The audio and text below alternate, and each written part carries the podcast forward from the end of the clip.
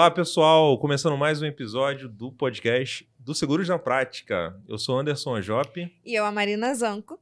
E hoje a gente está recebendo a Simone Magalhães corretora de seguros, criadora do Método Fênix. Seja bem-vinda, Simone. Obrigada, Anderson. Obrigada, Marina. Super obrigada pelo convite, pela oportunidade de estar aqui com vocês, né? E da gente se conhecer pessoalmente, porque não até é? então a gente não se conhecia. Muito bom. Com tá todo mundo só pelas telinhas e agora a gente está, ó, encontrando pessoalmente. Exatamente. É isso aí. Sem mais delongas, Simone, a gente quer saber como é que você veio parar nesse mundo de seguros, como é que você chegou até aqui hoje. Vamos lá. É uma longa trajetória. São já 17 anos de atuação.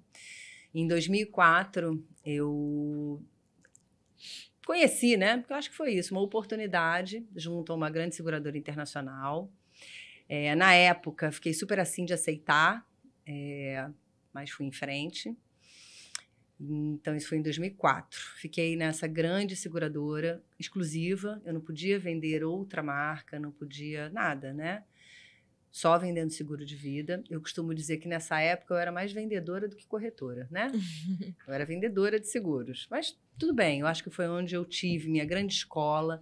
Eu digo que lá eu fiz do maternal ao doutorado. Depois, é, resolvi sair, quase, tava com, ia completar quase 11 anos. Resolvi sair por quê? Porque a gente começa a entender que o mundo lá fora tem outras oportunidades, né? E nesse momento, o que, que foi mais importante para mim? Eu não estava satisfeita com o modelo de negócio que eu, que eu estava. Aquilo já não estava mais me satisfazendo. Tanto que, é, não sei nem se eu já falei isso em algum lugar, tá? Eu, quando saí, tudo que eu queria ouvir na vida, eu queria ouvir tudo menos seguro de vida. Só para vocês terem uma ideia. Assim, eu saí completamente, falei, cara, eu não quero mais isso para mim. Porque havia uma pressão muito grande. E não fazia mais sentido na minha vida você ser exclusiva num business onde esse business não estava mais tendo exclusividade com você. E aí eu fui ser trabalhar com viagem, que era a coisa que é o que eu mais amo na vida. Hoje um dos meus maiores sonhos é poder morar cada hora num lugar, sabe? Enfim, o fato de eu ter agora no digital é um pouco disso. Eu quero Tem uma li... tendência bem legal Não, aí, assim, a gente conquista totalmente a liberdade geográfica. Hoje eu tenho total liberdade geográfica. Eu posso trabalhar da onde eu quiser. Mas, enfim, saí, fiquei um tempo trabalhando como agente de viagem. Claro que alguns, pouquíssimos clientes, é, eu entendi que eu podia, outros me pediram, não, Simone, eu quero ficar com você independente. Então, assim, e assim foi feito. Só que, no ano de 2017, enfim, trabalhei com viagem um tempo, né, paralelo, e fui começando a conhecer o universo de seguros. Então, comecei a trabalhar o quê? Seguro, é, saúde, previdência, porque até então eu não podia trabalhar isso. Comecei a conhecer um pouquinho do seguro de responsabilidade civil, né, para determinados profissionais. E aí eu fui começando a entender o universo do corretor de seguros. Até que em 2017, através de um convite do Sérgio Mendonça, que na época era o diretor da Porto Seguro aqui no Rio, o Serjão é um grande amigo que a gente se conhece desde que eu tenho 22 anos. Ele foi meu padrinho de casamento e foi meu cliente. Ele foi um dos meus primeiros clientes quando eu comecei nessa grande, nessa grande seguradora. É, e ele sempre admirou muito meu trabalho. Ele falou: Si, eu quero te fazer um convite. Eu falei: Convite? Ele falou: É, eu queria que você treinasse os corretores aqui. Eu falei: Cara, mas eu nunca fiz isso. Ele falou: Mas você pode fazer. Eu falei: Mas eu nunca fiz. E assim, gente, nasceu uma Simone que eu não sabia que existia. Eu não sabia que existia. E foi daí que começou o projeto Tropa de Elite, né? Em março ou maio de 2017, é, abril de 2017. Foi um trabalho super construído a várias mãos, né? Aonde eu me bati no liquidificador, tentei entender o que, que eu poderia passar para esses corretores não do universo que eu havia vivido, não. Mas simplesmente entender no, no ambiente deles o que, que eu poderia estar ensinando para vender seguro de vida. Legal. Na época, estava naquela iniciando aquela tendência, vendo que o prêmio do automóvel estava ficando, né? Havia uma tendência do automóvel faturar menos do que o vida, uhum. e assim foi feito no, ano, no final do ano de 2017. Foi a primeira vez né, que passou. Isso para o mercado, todo mundo falou: ah, nossa, caramba! E, e assim, não havia por parte das seguradoras tradicionais uma formação do corretor para vender seguro de vida. Então, assim, a Porto Seguro ela foi muito, assim, acho que esse trabalho né, que a gente fez, ele foi muito precursor sabe? Muitas seguradoras depois vieram. Havia, sim, as grandes focadas no vida, mas ainda assim com equipe própria, que foi o meu caso, né? Então, gente, ali nasceu uma Simone nova, que assim, que é essa Simone que tá vindo, né? Que, que, que de lá para cá. E aí fiquei dois anos e meio entre funcionária e prestadora de serviço da, da, da Porto. Acabei suspendendo minha SUSEP né, nesse período, porque não pode, Sim. efetivamente não Conflito, pode, né? conflito. Fechei corretora, fechei tudo. Até que, no final de 2018, 18, ah, algo também já. Não, eu sou muito assim, sabe, gente? Não tá me agradando? Eu sou dessas. Eu saio. Eu não tenho medo. Eu não tenho medo. Então eu cheguei e pedi, olha, não quero mais, me manda embora, já não tá mais legal, não tá mais bacana. Ainda assim, eu continuei prestando serviço como co- consultora de treinamento, o que foi bárbaro também. E, e aí reabri minha corretora. Então, no início de 2019, eu voltei a ser corretora de novo. Reabri tudo. SUSEP, no, né? entrei de novo com processo na SUSEP, reabri meu novo CNPJ, e daí nasceu a S-MAG. Só que na época eu falei, cara, esse negócio de treinamento, né, me, picou. pegou. Eu gostei disso. Então, não- tanto que hoje eu tenho na, na razão social, né, corretora e treinamento. E de lá pra cá, E aí explica um pouquinho aí qual é a tua, como é que é a tua atuação. Eu sei que é menor hoje, né, como corretora de seguros, mas como é que é a tua atuação como corretora de seguros e como é que é a tua atuação antes da gente entrar no, de aprofundar no assunto com o com treinamento ou com esse apoio aos corretores de seguros. Então, Anderson, eu costumo dizer que tem uma coisa que é fundamental na vida de um corretor, principalmente corretor de benefícios, né? É, que é a prospecção. Então, hoje eu não faço prospecção ativa. Definitivamente eu não faço. Hoje eu faço vendas quando eu sou procurada, hoje eu sou um uma profissional, que é o que eu vivo dizendo, recomendável, né? Uhum. Então, assim, os meus clientes me recomendam para outros clientes. É, esse negócio do RC profissional também, ele abre muitas portas. Eu trabalhei muitos advogados na época, quando eu estava nessa grande seguradora, e isso hoje me abriu muitas portas para determinados segmentos. Mas eu trabalho por demanda. Hoje eu me dou luxo de trabalhar um pouquinho por demanda. Porque, assim, o desafio, quando eu fui para o digital, e o desafio de você treinar alguém, não é algo que dá para você fazer, pelo menos não é assim que eu vejo. Fazer de stand-by, sabe? Como eh, plano B. Uhum. Não, esse é o meu plano A, total. Então, eu- você tem que se dedicar. Assim como para você ser um corretor de seguros, né? Você tem que se dedicar muito. Simone, você comentou logo no início, quando, quando você estava falando, teve essa virada de chave na tua carreira, que quando você saiu da- dessa primeira empresa, você não queria mais ouvir sobre seguro de vida. E hoje e é o teu carro-chefe. O que que, que que mudou em você, assim? Eu acho o seguinte: é, quando eu saí, eu acho que eu estava muito pressionada e, e, e, assim, muito brava com o fato de eu ter comprado algo que eu era exclusiva numa operação e essa operação, de uma hora para outra, ela não te dá mais exclusividade. Isso, para mim, foi muito ruim. Não, não foi algo que. Mas, enfim. não- E eu amava, como eu amo viagem. Para mim, é algo que assim me move. Eu gosto, eu curto. É, eu me lembro que a primeira vez que eu, eu tinha vinte e poucos anos, né, a primeira vez que eu tirei férias trabalhando, eu fui para Europa. Sabe, É- era um sonho que eu queria realizar. E eu sempre fiz roteiro para as pessoas, eu sempre ajudei muitos meus amigos. E eu achei que isso poderia unir o quê? Útil, Ao desculpa, agradável. útil ao agradável. Unir algo que eu gostasse muito e que me desse dinheiro. Só que não dá dinheiro, não estava me dando dinheiro. Quando o Serjão me chamou para esse projeto, eu confesso, ali eu aflorei todo o meu propósito que eu tinha lá em 2004. E sabe como? Quando eu comecei a treinar, uma das corretoras chegou para mim e falou assim: Si, você está perdendo tempo com a gente. Eu falei: hã? Você está perdendo tempo com a gente. Você vende tão bem, você é tão fera, você já conquistou tanta coisa. O que, que você está fazendo aqui? Vai vender para você. Nossa! Olha, É.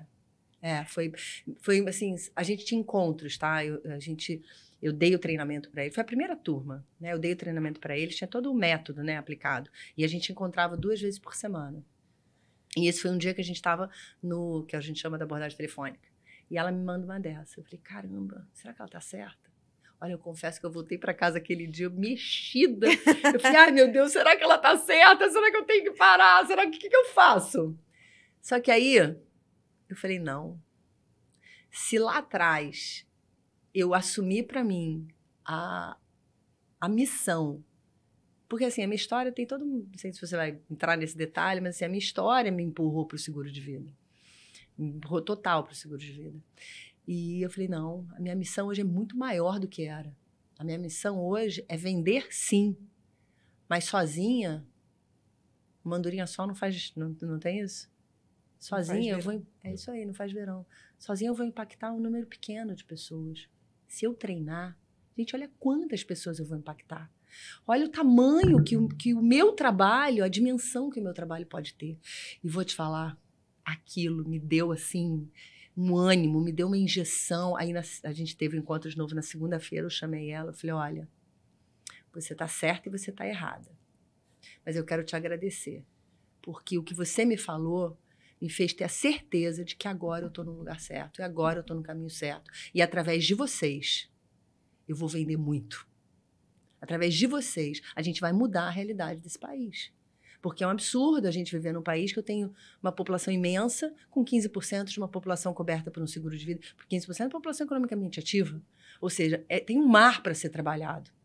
Né? Tem, assim, oceanos nunca navegados. Então, essa hora eu falei, cara, o meu trabalho é esse. O meu propósito é transformar vidas, sim.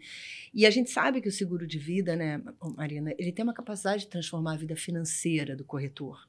A gente sabe disso. Eu já passei por isso, né? Várias, assim, hoje se eu pude dar os passos que eu dei, se eu pude chegar, ó, tchau, tô indo embora, é porque eu tive respaldo financeiro para fazer isso, é porque eu montei a minha saída, entendeu?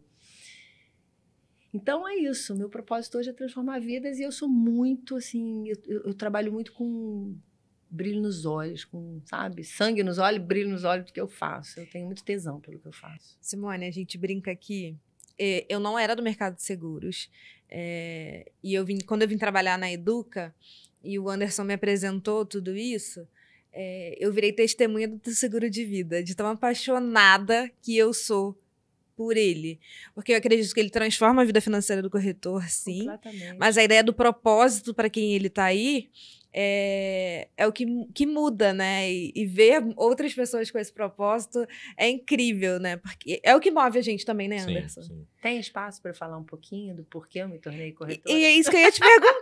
Por que, que você se tornou, curioso né? também. É, o que, que te levou para o seguro de vida? Né? Conta que eu tô super vamos, curiosa. Vamos voltar lá no começo de novo. Vamos lá. Na época eu estava trabalhando, é, enfim, meu, eu e meu ex-marido, tá, a gente tava por, passou por, por, dificuldades financeiras muito grandes, sabe? Mas muito grandes mesmo. E perdemos a, empresa, a empresa que ele trabalhava, nisso a gente morava em São Paulo, voltou para o Rio, enfim. É, eu tentei me recolocar no mercado, não consegui, voltei para o comércio, que era o que eu sabia fazer. Eu, comecei, eu trabalho desde os 17 anos com venda. Comecei no comércio. Então eu falava, cara, é isso que eu sei fazer, então vamos embora fazer, né? E nesse momento me apresentaram a proposta. Gente, eu vou derrubar esse negócio. Vai não, pode ficar A proposta de ir para fazer parte né, dessa, desse, uh, desse processo de seleção, uhum. dessa seguradora. E um outro grande amigo chegou para mim e falou: Cia, é, quer voltar para o mercado de cosméticos? Que era o meu mercado. Eu cheguei, eu fui, eu parei de trabalhar porque eu tive meu por causa do meu menino, né? Quando uhum. eu engravidei em São Paulo, eu trabalhava na Davene, que é uma, na época, foi uma grande empresa. Eu era gerente, cheguei a gerente de produto na Davene.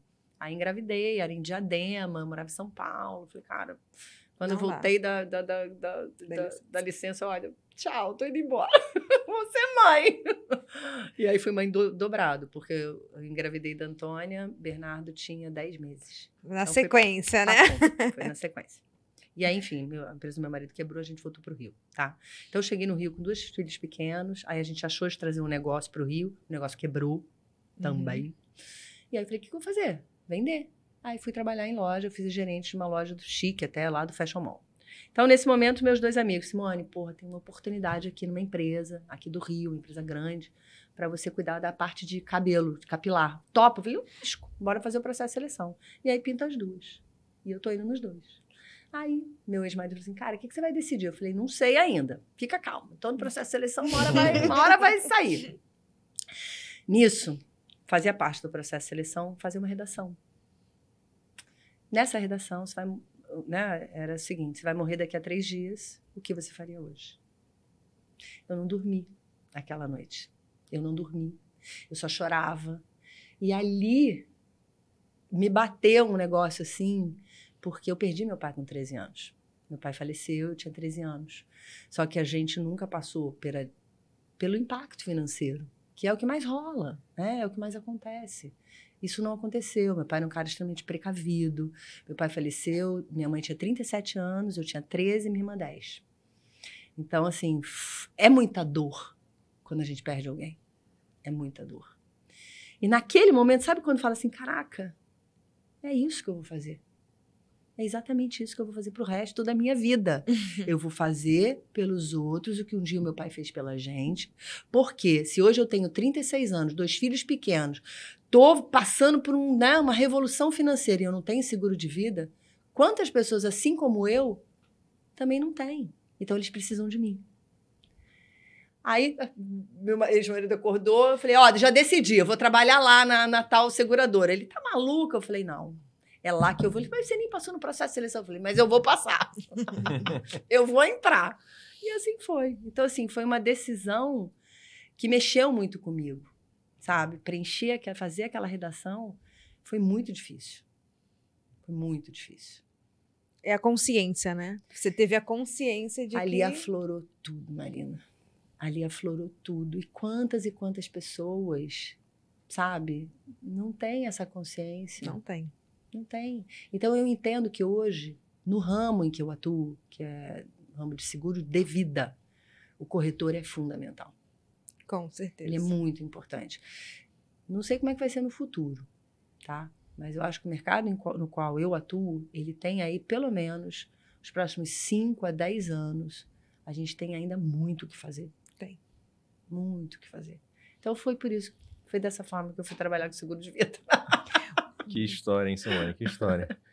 E aí me diz um pouquinho da onde que vem a, a ideia de usar esse nome Fênix, né? O método Fênix, da onde que surgiu a ideia, o porquê, né? Vamos, vamos entender o porquê. Vamos Não, porque você já se reinventou uma vez, né? Vezes, né? Eu contei quantas já para vocês. eu já me reinventei várias vezes, várias vezes. É, eu me identifico com a figura da Fênix, profundamente. E eu acho que quando a gente tem a capacidade de entender que vou sair de cena, né? Vou morrer para renascer e renascer muito mais forte, porque isso já aconteceu várias vezes comigo, várias vezes. É, enfim, encarar uma morte de uma pessoa cedo não é fácil. Você vai realizando isso ao longo da minha vida, da vida. Eu, eu costumo dizer que um dos maiores investimentos que eu já fiz em mim foi fazer terapia, né, para poder entender tudo isso. Marido que perde empresa, casamento que acaba, dois filhos pequenos. Cara, é muito trampo. É muito assim, mas está tudo bem. Está tudo bem. Então eu me identifico muito com a figura da Fênix. E como existe a coisa do transformar, né? E eu tenho hoje plena consciência do quanto os meus alunos se transformam após então, eu acho que é uma coisa que foi ligando uma na outra, sabe, Anderson? E, e assim, tem depoimentos de alunos, assim, eu sou Fênix! É lindo, é muito bonito. Dizer, o método Fênix, ele surgiu agora, né? Uhum. Porque eu fiz um estudo, isso é até uma coisa bem legal. Eu fiz um estudo de imersão, assim, quem é a Simone? Qual é a marca que a Simone quer passar? O que, que a Simone quer ser, né, para esse mundo? O Tropa de Elite foi sensacional. Foi um marco na minha vida profissional. Mas ali eu estava ligada a uma empresa. Eu precisava agora identificar algo que estivesse ligado a mim, a minha história, que fizesse sentido. Eu sou muito dos porquês. Tudo para mim tem que ter um porquê. Se não tem um porquê, eu vou tentar. Eu era aquela criança, tá, mas por quê? Eu era assim, mas por que eu tenho que fazer isso? Eu sempre questionei muito e meus filhos são iguais a mim. É impressionante. Então, eu falei assim, ai meu Deus, o que, que, que eu vou ensinar os dois a a ser assim? não cai longe do pé, o que diz a minha não mãe. Sai, não cai, não cai. Simone, e... você estava comentando aí que você tem muitos testemunhos, né, para contar dos seus alunos que também são Fênix. Conta pra gente um testemunho desses aí. Ah, cara, teve uma vez, uma graça, assim, a gente, eu faço grupo com cada um dos alunos, cada uma das turmas, né? Aí um dia um deles vem e grava um áudio assim: Eu sou Fênix, eu sou Fênix, eu estava completamente parado, eu estava completamente sem fazer nada, eu fechei 13 propostas, nossa, eu devo isso. E assim, na verdade, não é que ele, ele sempre foi assim. O lance do, da Fênix, o que eu acho mais bacana, é porque as pessoas são assim. Elas só precisam descobrir isso nelas, sabe? Tá dentro de você ser assim. Então, quando alguém vai lá e desperta isso em você, e eu acho que isso é algo que eu consigo fazer no, no outro, entendeu? É o despertar no outro aquilo que às vezes está adormecido para ele. Recente também tive uma, uma aluna é, da Bahia, uma graça a ela. Ela falou assim: Eu sou completamente fênix, então é muito gostoso você ver a pessoa assim. Ela estava mal, pô, a pandemia. A pandemia mexeu muito com as pessoas, né? Mexeu demais. É, e tudo nasceu, assim, essa coisa toda de eu fazer o curso online, de eu ir para o mundo digital, nasceu justamente no período da pandemia, que estava todo mundo perdido, sem saber o que fazer. Uhum. Eu fiz uma live com, com o Rodrigo. Dessa live começou, ah, me ajuda, me ajuda. Eu falei, tá, vocês querem ajuda? Então bora. Vamos montar um grupo, a gente vai fazer a distância. Vou ajudar vocês da melhor forma que eu puder. Não cobrei nada para isso. E ali a gente começou, eu falei, cara, eu acho que eu posso ajudar mais. E aí, vamos na estruturar isso. É, aí na virada do ano eu falei, vamos estruturar isso. E aí nasceu o método Fênix. E vamos falar de seguro de vida. Você falou da pandemia. A a pandemia trouxe esse boom digital, né? De uhum. consumo de conteúdo, de oportunidade para quem quer, quer ensinar, para quem quer aprender. Também trouxe um, um, lado positivo em relação ao seguro de vida, a maior consciência das pessoas em relação à proteção ao futuro. Preciso me proteger, cuidar da minha família. Isso aí é, é algo. Você acredita que esse, essa procura maior por seguro de vida é algo momentâneo? Daqui a pouco a pandemia passou, e isso vai abaixar? Ou é algo que veio para ficar? O que te espera aí dos, dos próximos pergunta. anos? Ótima sua pergunta. É... Vamos lá. Eu acho que a coisa mais difícil do seguro de vida é você tomar consciência. Quando você toma consciência, você entende que aquela conta que você paga faz parte do teu orçamento, ou seja, eu tenho lá, sei lá, X reais que hoje eu destino para o meu seguro de vida, e eu já incorporei ele no meu orçamento. Então, eu acho que as pessoas que têm essa consciência, elas vão continuar pagando. Elas não vão parar de pagar, tá? Agora, tem pessoas que fizeram por medo, por muito medo. Chega uma hora que o medo passa. Uhum, volta a confiança. Volta a confiança e aí, ah, poxa, acho que eu estou pagando isso aqui à toa. Então, se você me perguntar é, vai haver cancelamento? Eu acho que sim. E é nessa hora que o corretor tem que atuar muito forte e relembrar o motivo pelo qual o cliente contratou. Se teve uma coisa que eu aprendi ao longo da minha jornada foi exatamente isso. Porque, gente, acontece do cliente passar por dificuldade financeira, acontece. Uhum. De ligar, poxa, estou precisando cancelar. Beleza, vou te fazer uma visita, vamos conversar sobre isso. Vamos entender o motivo pelo qual ele está querendo cancelar. E nesse momento, a coisa mais importante que tem que ser feita é relembrar pelo motivo pelo qual ele comprou. Então, agora a pandemia ela trouxe o quê? Dois cenários, né? Morte e, e, e doença. São os dois cenários. Além disso, a pandemia traz qual outro cenário? Invalidez por doença. Exatamente. Né? Porque é o que a gente está vendo acontecer agora. Então, eu tenho que relembrar isso com essa pessoa que quer, por acaso, cancelar. Olha, o que te motivou foi isso, não foi? Então, o que, que mudou de lá para cá? Sabe? Eu acho que é isso. Mas que acelerou, acelerou muito, mas ainda está longe, Anderson, do que do que nosso país. Você ideal. É, você viu, teve uma matéria que saiu né, sobre a indenização, quantos milhões que uhum. entraram dentro da economia. Gente, aquilo foi mínimo perto da quantidade de, de 600 óbitos, mil mortes, né? perto da quantidade de pessoas né, que, que provedores que faleceram, que deixaram crianças órfãs. Então, assim, foi muito pequeno, em face da quantidade de pessoas que faleceram, entendeu? Mas, sem sombra de dúvida, eu acho que revolucionou muito, trouxe muito mais consciência e despertou na pessoa algo que se chama vulnerabilidade. Quando a gente pensa em corretor e seguro de vida, você acredita que um corretor que quer trabalhar com seguro de vida, ele precisa ter uma característica específica? Ah, não, o corretor de seguro de vida tem que ser um cara consciente disso? Ou não? Qualquer corretor pode ser um corretor que vende seguro de vida? Marina, se fosse assim, todos venderiam. Né? Sim. Todos venderiam. Eu acho o seguinte: uh, o que diferencia seguro de vida dos demais produtos? Tá? Primeiro, quem trabalha com seguro de vida, ele, ele está muito mais exposto a pessoas, a lidar com pessoas, a estar com pessoas, a entender o outro. E nem todo mundo sabe fazer isso. Verdade. E tá tudo bem, tá? E tá tudo bem. Por outro lado, os outros demais ramos, quando eu falo seguro de vida, vida, previdência, sim, sim, benefícios. Seguro Tá? de pessoas, É, né? seguro de pessoas. Os, os demais ramos é uma coisa mais. Ui! Ai, meu Deus, desculpa. Perdão. Não é não? Foi mal. É, os demais ramos, eu entendo que eles são ramos mais, assim, que tem um operacional, são ramos mais técnicos. E é onde essa pessoa realmente ela fica, né? Mais focado o quê? Em fazer cotação, em buscar a melhor solução, e e ir no mercado e ver o que, que tem de oportunidades. Ele não tem tanto a ligação.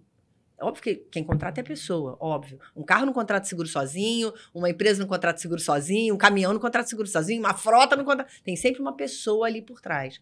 Mas a relação é diferente. Então, se você me perguntar o que, que um corretor precisa ter para ir para o mundo do seguro de vida, primeira coisa, entender de gente. Gostar de se relacionar com pessoas. É, ter naquilo, acima de tudo, um propósito social, porque é, não deixa de ser. né? Você tem, é que nem um médico. Um médico que não entende que a carreira dele tem um propósito por trás, né? Troca de profissão. troca de profissão, cara. Porque o primeiro plantão que ele der numa enfermaria, num hospital público, ele vai ser correndo. Se ele não gosta de pessoas, ele vai ser correndo. Então, eu acho que nesse aspecto, a analogia com a medicina é muito próxima, tá? Outra coisa que eu acho que é fundamental, tem que ter uma capacidade de se recuperar muito rápido, de recuperação emocional muito rápida. Por quê? Porque a gente trabalha com algo que faz o outro pensar em coisas que ele não quer pensar. Ninguém quer pensar. Ninguém quer pensar. Que não é confortável conversar, né? Não é confortável. De conversas difíceis. São conversas difíceis, mas que nem talvez o teu melhor amigo vai ter com você. E é por isso que o corretor precisa existir. Porque ele tem que ser o mensageiro de falar coisas que ninguém quer ouvir É. e que ninguém vai falar. Então eu aprendi, primeiro, eu tenho que saber falar não sobre morte. O corretor que vende morte, que vende validez, que vende, está fazendo tudo errado. Ele não tem que vender nada disso. Ele tem que vender a consequência do impacto financeiro que essas situações vão levar para a vida do outro. É aí que você começa a, a, a, falar com o teu cliente diferente. Então, para mim, essas duas características são fundamentais. Fundamentais. O resto você aprende. É o que eu falo, técnica você aprende. Você tem capacidade de aprendizado. Né? Agora, entender de pessoas, você também aprende. Né? Você também vai aprender. A gente tem que ter empatia, né? Então, o, o- o ter empatia pelo outro é, é, é uma das premissas básicas, né? O empatia, porque, assim, se eu não tiver empatia pelo outro, eu não consigo me colocar no lugar do outro. E de forma sem envolvimento. Se eu for me envolver, é que nem o médico. É muito parecido, gente. O médico, ele se coloca no lugar do, do, do, do- do cliente dele, mas sem envolvimento. Ele está ali para trabalhar, ele está ali para poder levar a melhor solução. Então, acho que a gente é muito parecido. Eu acho que, para mim, são esses dois. Esses Aí tem, pilares, óbvio, né? Aí tem assim, a gente vai trabalhar as habilidades, tem coisas que são necessárias, a pessoa tem que saber fazer metas, tem que ter alta. Enfim, mas aí são. Cara, não diria que seriam pré-requisitos. Mas me fala aí desses outros aí, qual você falou de muito, muitas histórias aí de superação que você teve. E na hora de vender seguro de vida, o corretor também precisa se superar, né? Tem desafios ali para vencer. Quais são esses principais desafios aí que você encontra nos seus alunos? Seja comunicação, seja é, desenvolver técnica de vendas, quais são os, os maiores desafios aí, ou dificuldades que o corretor encontra para começar essa, essa história aí com seguro de vida? Treinar mindset. Treinar a tua mentalidade. Ter, assim. é, Vou dizer de mim, tá? Coisas Uhum. que eu falo até com eles. Você sai de uma reunião, toma uma porrada. Porque às vezes toma porrada mesmo. Não é porrada, porrada, mas assim, Sim, sim. toma, sabe? Tem hora que você fala assim, caraca, ui, onde que eu tô, né? E você tem que se recompor muito rápido para você ir para a próxima. Então você precisa ter uma agilidade de mindset, você precisa ter uma afirmação do seu cérebro para se recompor muito rápido, porque você vai estar chegando com outro cliente e aquilo que aconteceu tem que ficar para o lado. Então eu fui dizer, eu desenvolvi algumas coisas. E escutar música é algo que te ajuda no mindset, é, mexer teu corpo, pular. Tinha hora que eu saía gritando no meio do carro para poder exorcizar aquilo que passou. Sério, Sim, sabe? É, entrava, isso eu faço até hoje. Entrava nos, nos lugares com um espelho no elevador, eu afirmava. Esse cliente vai te receber, vai dar tudo certo. Você entende muito do que. Eu fazia afirmações, faço isso até hoje na minha vida. Eu faço afirmações. Então, eu acho que isso é o lado mais difícil. E é uma carreira muito solitária, né, Anderson? Muito solitária. Ele é muito sozinho. Então, você precisa, às vezes, ter um apoio, sabe? De, de alguém que está fora para te falar assim: não, vamos lá, olha, aconteceu isso. Enfim, treinar o mindset é muito importante. Você ter atitude positiva sempre é muito importante. Você crer naquilo que você está fazendo é fundamental. E trabalhar muito com meta. Eu acho que quando você coloca no papel aquilo que você quer, aonde você quer chegar, de fato o que você quer atingir, e você vê que você conseguiu, isso te dá força para ir para frente. Já começa a materiali- materializar desde ali, né? Isso, pelas menores coisas, pelas as pequenas coisas do dia a dia. Então, por exemplo, tem que fazer ligação. Eu sei que eu preciso agendar X para a semana que vem. Enquanto eu não terminar, eu não vou levantar a bunda da cadeira. É difícil pra caramba, tá? Uhum. Muito difícil. É muito difícil. Eu sou dispersa pra caramba. Eu Sou, muito. Eu- nossa, você não tem noção. Ui, sou dispersa pra caramba. Eu tenho, eu sou, eu sou portador de TDAH. Então, assim, pra, pra mim focar é um negócio. E aí eu tenho que treinar minha cabeça. Se eu não treinar minha cabeça, tô ferrada. Ninguém deixa de vender seguro de vida por falta de técnica. Ó, já fica a dica aí, hein? Não é isso que vai fazer você não vender. De boa. A gente, você começou falando, falou, passamos por um, Falo muito. pelo momento da, a gente gosta. A gente tá aqui pra isso. É, pra a te gente ouvir. quer te ouvir. É, que você foi a pandemia que motivou você a criar o, o Fênix, né? E como é que foi fazer isso no digital, assim? Quais são os teus desafios? Ai, A gente entende que passamos por um momento de, de transformação, né? Estamos passando como sociedade ah, a nível de tecnologia, né? De utilizar tecnologia. O corretor tem cada vez mais aprendido a utilizar coisas que até então não faziam parte do dia a dia dele, do que era o presencial, que eram as visitas, e hoje estamos online. Teu curso é online. sim. Como é que foi esse momento aí de ir para o digital? Ai, foi punk. foi desesperador. Foi, não tem sido. Eu não entendia nada, né, Marina? Não entendia absolutamente nada. Não sabia. Foi assim. Mas eu sou movida a desafio. Eu sou movida a desafio. Eu preciso estar sempre em movimento de algo novo que desafie a minha capacidade intelectual. Isso é uma, uma, uma característica minha, sabe? Por isso que quando eu fui para Porto, que eu comecei a ensinar, eu falei, cara, é um desafio tanto, mas eu vou. Eu vou dar conta. Eu vou dar conta. Não sei como, mas eu vou dar conta. Então hoje eu tenho muito isso para mim. Óbvio, comprei curso, fui estudar, fui entender, né? Vi um curso aqui, um curso ali. Amanhã mesmo eu vou fazer um curso. E aí você começa a entender que tá tudo bem, cara. Quanto, como é melhor você poder estudar na tua casa e estar ali. Agora, meus filhos estão fazendo faculdade online. Minha filha era para estar na Argentina, gente. Minha filha está cursando uma faculdade na Argentina, em Buenos Aires, à distância, estando no Brasil. A pandemia não deixou ela ir ainda, né? Então, eu acho que, assim, o que mais me trouxe de desafio foi entender é, as ferramentas. E coisa que até hoje eu tenho, por exemplo, editar vídeo, eu não sei fazer nada disso. Aí fazer post, eu falei, gente, eu não sei fazer isso. A minha casinha, aquela, sabe? Casinha, tudo, eu não sei desenhar. Eu- que, que eu vou fazer? Falei, vou contratar então, né? Vamos buscar. Aí eu comecei a buscar um parceiro ali, um parceiro aqui para me ajudar. Hoje eu tenho pessoas que me ajudam, né? Tenho, não posso dizer que é uma equipe, mas assim, eu tenho terceirizados que me ajudam nessa parte, mas continuo com o desafio. Dou aula, assim, o meu curso ele é gravado, mas além da gravação eu dou aula para eles, a gente tem encontros de mentoria. Hoje mesmo o Zoom deu pau. Hoje eu dei aula para eles, mas o Zoom deu pau, não consegui compartilhar a minha tela direito e tá tudo bem. E eu falo para eles, olha, gente, Assim como vocês estão começando aqui, eu estou começando aqui, tá? Então dá um desconto para tia Cici. é importante essas falas, porque às vezes o corretor está lá na casa dele e vê todo mundo no digital e às vezes ele não consegue executar, ele acha que é só com ele, né? E aí pede ajuda. Pedir ajuda, gente, faz parte, né? A gente está aí para aprender também. Cada dia surge uma coisa nova, então, Simone, essa fala é muito relevante, né? Porque rola uma identificação. E assim, você está falando com uma pessoa que é extremamente perfeccionista. Eu sofro com isso. Eu quero tudo muito perfeito, só que eu entendi que não dá. Eu tenho que a coisa que mais assim te impede, o que faz uma pessoa procrastinar, nada mais é do que ela querer buscar a perfeição. Então, enquanto ela acha que ela não é perfeita, enquanto ela acha que ela não está pronta para fazer aquilo, ela procrastina, procrastina, procrastina. É aquela velha história, você está vendo uma escadaria enorme, pô, tu quer chegar lá em cima, mas você não quer dar o primeiro passo. Não quer dar o primeiro passo. Você quer emagrecer 20 quilos, mas você não quer dar o primeiro passo.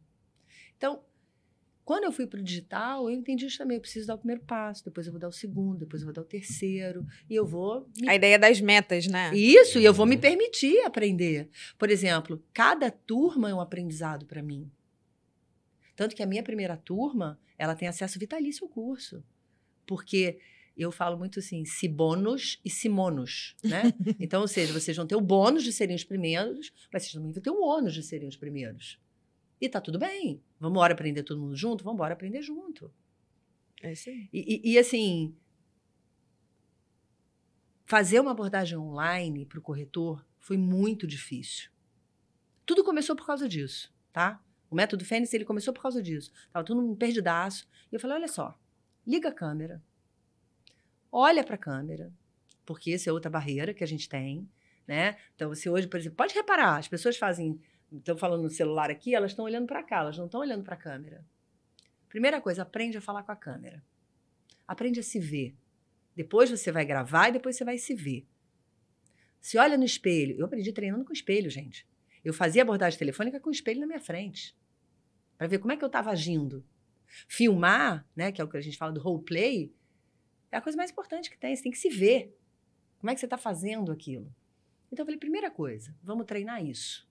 E aí eu treinava eles, olha para a câmera, fala comigo olhando para a câmera. Porque veja bem, eu posso abrir uma tela de um computador, abrir um Zoom e conversar com você. Olhando no teu olho. Conseguir passar a confiança necessária. Conseguir passar a confiança, quem eu sou. Tudo. E assim conseguir fechar a venda. Tudo. Então, a primeira coisa que eu falei para eles, se desprendam de PowerPoint, se desprendam de documento. Primeiro é você. Quem tem que se vender primeiro é você, é a tua pessoa. Não é a empresa, não é nada disso. Porque ficava aquelas né, abordagens mirabolantes de PowerPoint, PowerPoint. Pô, não é nem olhando no olho do outro, cara. Tá nem vendo quem tá do outro lado. Então, primeira coisa. Minhas abordagens, gente, era uma folha de papel em branco. É assim que eu faço a venda pro meu cliente. Papel em branco. Eu construo com ele a vida dele ali. Eu sou cheia de folhinha em branco lá em casa, tudo rabiscado. Por quê? Porque eu, é que nem um arquiteto. Como é que eu vou levar um projeto pronto se eu nem sei o que, que você quer? Vamos desenhar juntos. Então, eu acho que tem determinadas coisas que você precisa ter um primeiro degrau. E tá tudo bem. Porque as seguradoras foram muito rápidas, elas foram muito ágeis. Eu sou da época, gente, que tinha que botar carbono na proposta. Ué, carbono. Um saco, carbono. É? Agora é o quê?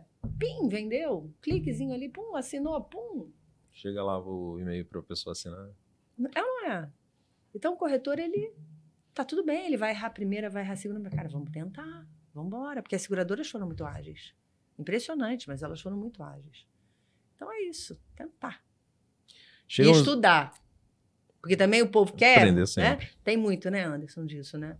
Você quer muito, mas. A pô, fórmula. Mas não quer pagar o preço, cara. Importante esse Tem ponto. Que pagar o preço, entendeu?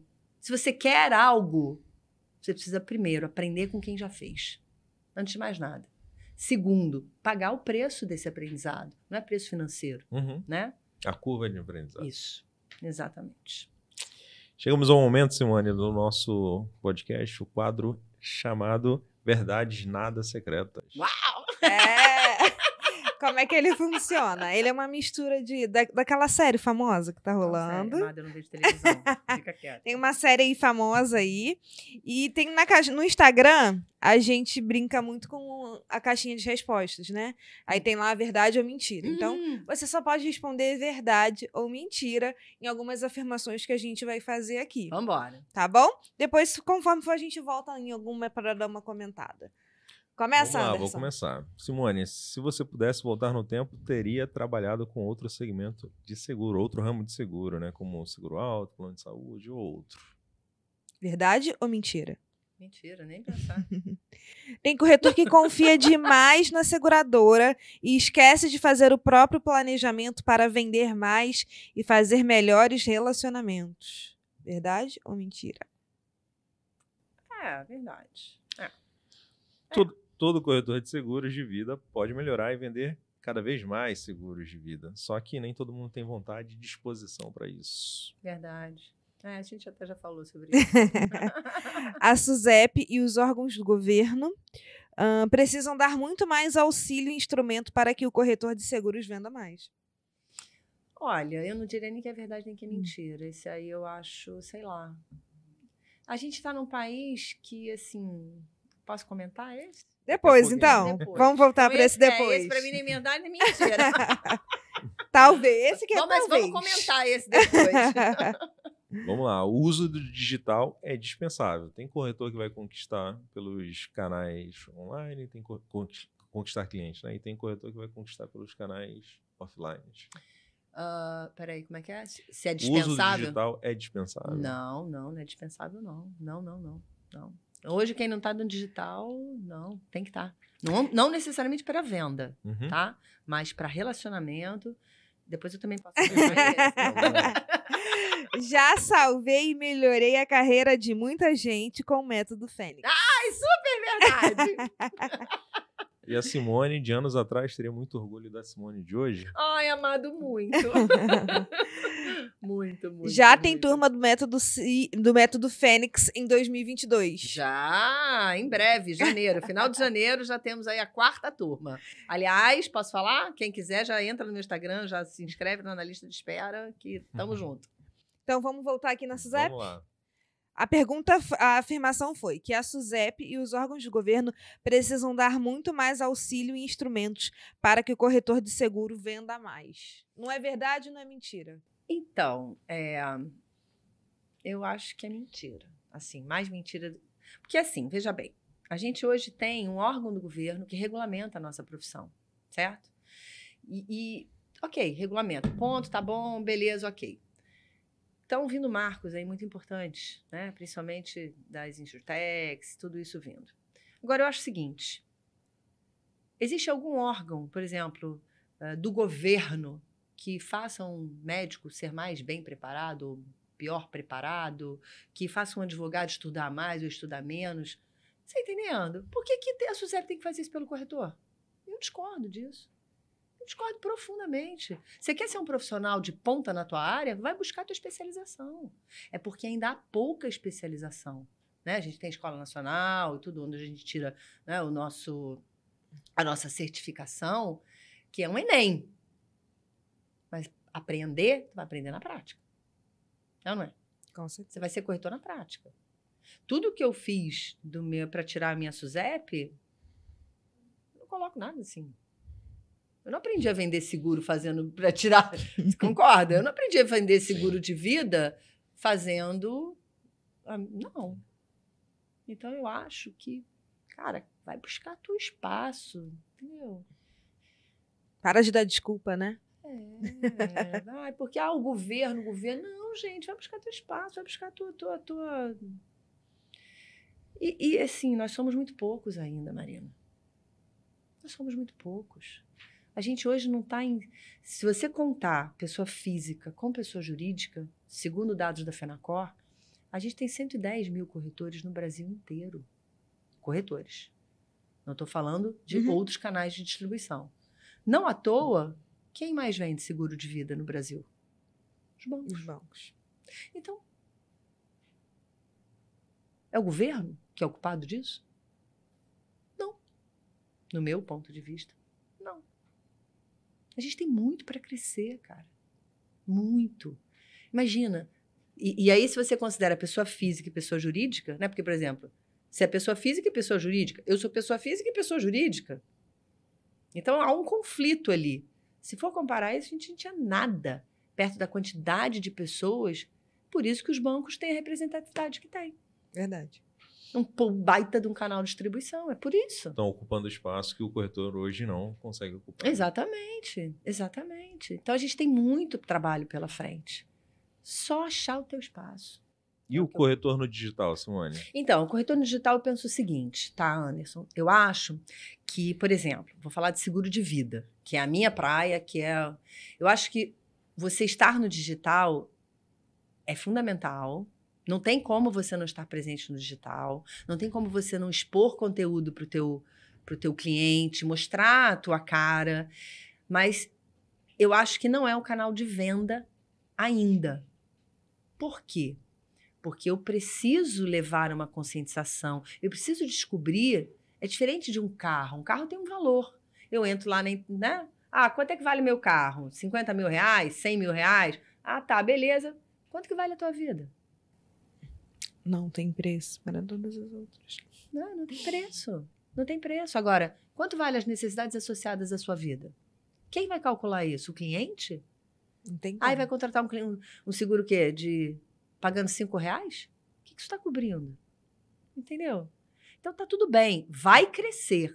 E é o que eu digo para os corretores. Você tem a lei de Pareto. Então você tem uma base hoje que precisa ter acesso ao seguro de vida, está começando a ter, né? Está começando a ter. Mas aonde você quer estar? Aqui ou aqui? Aonde você quer estar? Você quer ter volume com ticket baixo ou você quer ter ticket alto com volume menor? É uma questão de se posicionar. Então, quem quer se posicionar, quer o volume, tem que ir para o digital, tem que Uhum. investir, fazer tudo. Eu sou de uma escola que está aqui, de prêmio alto, de você poder fidelizar o teu cliente, dele ser teu cliente por um bom tempo, né?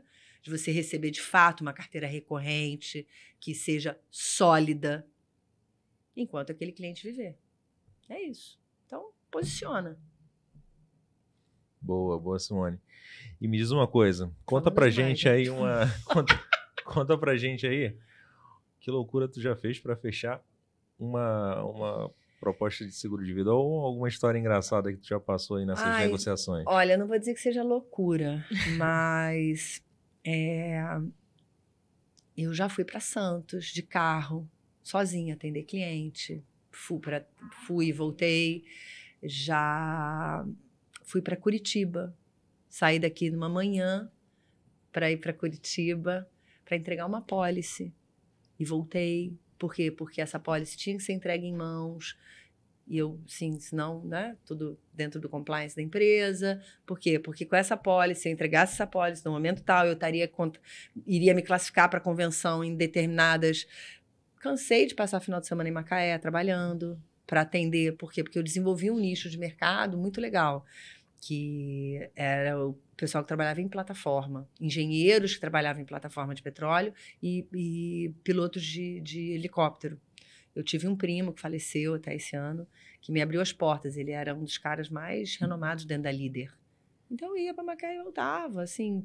Então se é loucura ou não é, eu não sei, mas talvez uma pessoa que não tem uma cabeça empreendedora não vai fazer um negócio desse.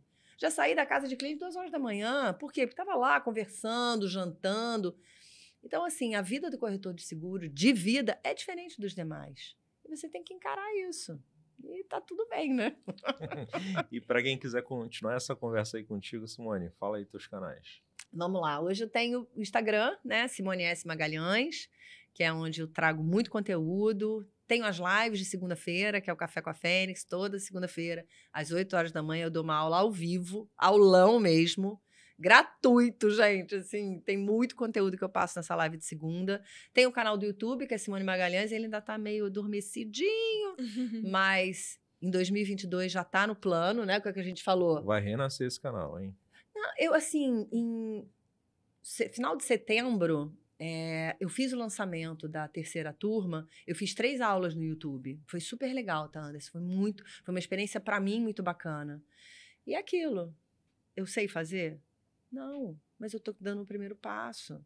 Tá no meu planejamento de 2022 alavancar o meu canal. E eu quero fazer algo para falar de seguro de vida, para trazer isso de uma forma é, bacana, da melhor forma possível. Vou ver, que, né? Espero que eu tenha capacidade de poder estar fazendo isso. E é isso, esses são meus canais. Né? Ah, tem o Telegram também, que eu- no Telegram é, é legal porque assim, eu dou dicas onde eu não dou lugar nenhum. Ó. Do Telegram eu gravo uns áudios assim, sabe? Onde não tem lugar nenhum. Então, Pra dia- entrar no grupo é só ir pelo link na bio do teu Instagram, né? Isso aí. Isso aí pelo link da bio do Instagram, exatamente. E aí tem o link também da lista de espera, né? Quem Então. quiser, para janeiro, já se inscreve lá. Simone, muito obrigado Imagina! Eu por estar aqui com a gente, topar essa conversa. Eu que agradeço. É verdade, Simone. Foi muito, muito mesmo, muito legal ouvir, ver teu propósito, né? Que é muito além de trabalho, né? Quando a gente fala de propósito e ver pessoas que têm esse brilho no olho quando tá falando do seguro de vida, pra mim é uma experiência muito legal, muito incrível. Então, Bom, muito obrigada, viu? imagina. Se a gente não tiver isso, a gente não. A gente cai. Porque é um desafio muito grande. É um desafio muito grande. É uma vida muito solitária também, né? A vida do digital. Mas aí, precisar, já sabe onde a gente tá. Já. Pode vir aqui, tomar um Oh. café, vem trabalhar um, um dia com a gente. Obrigada, tá, amados? Adorei. Muito obrigada. É Sucesso isso. aí pra vocês. É isso, pessoal. Até a próxima. tchau, tchau, hein? Tchau.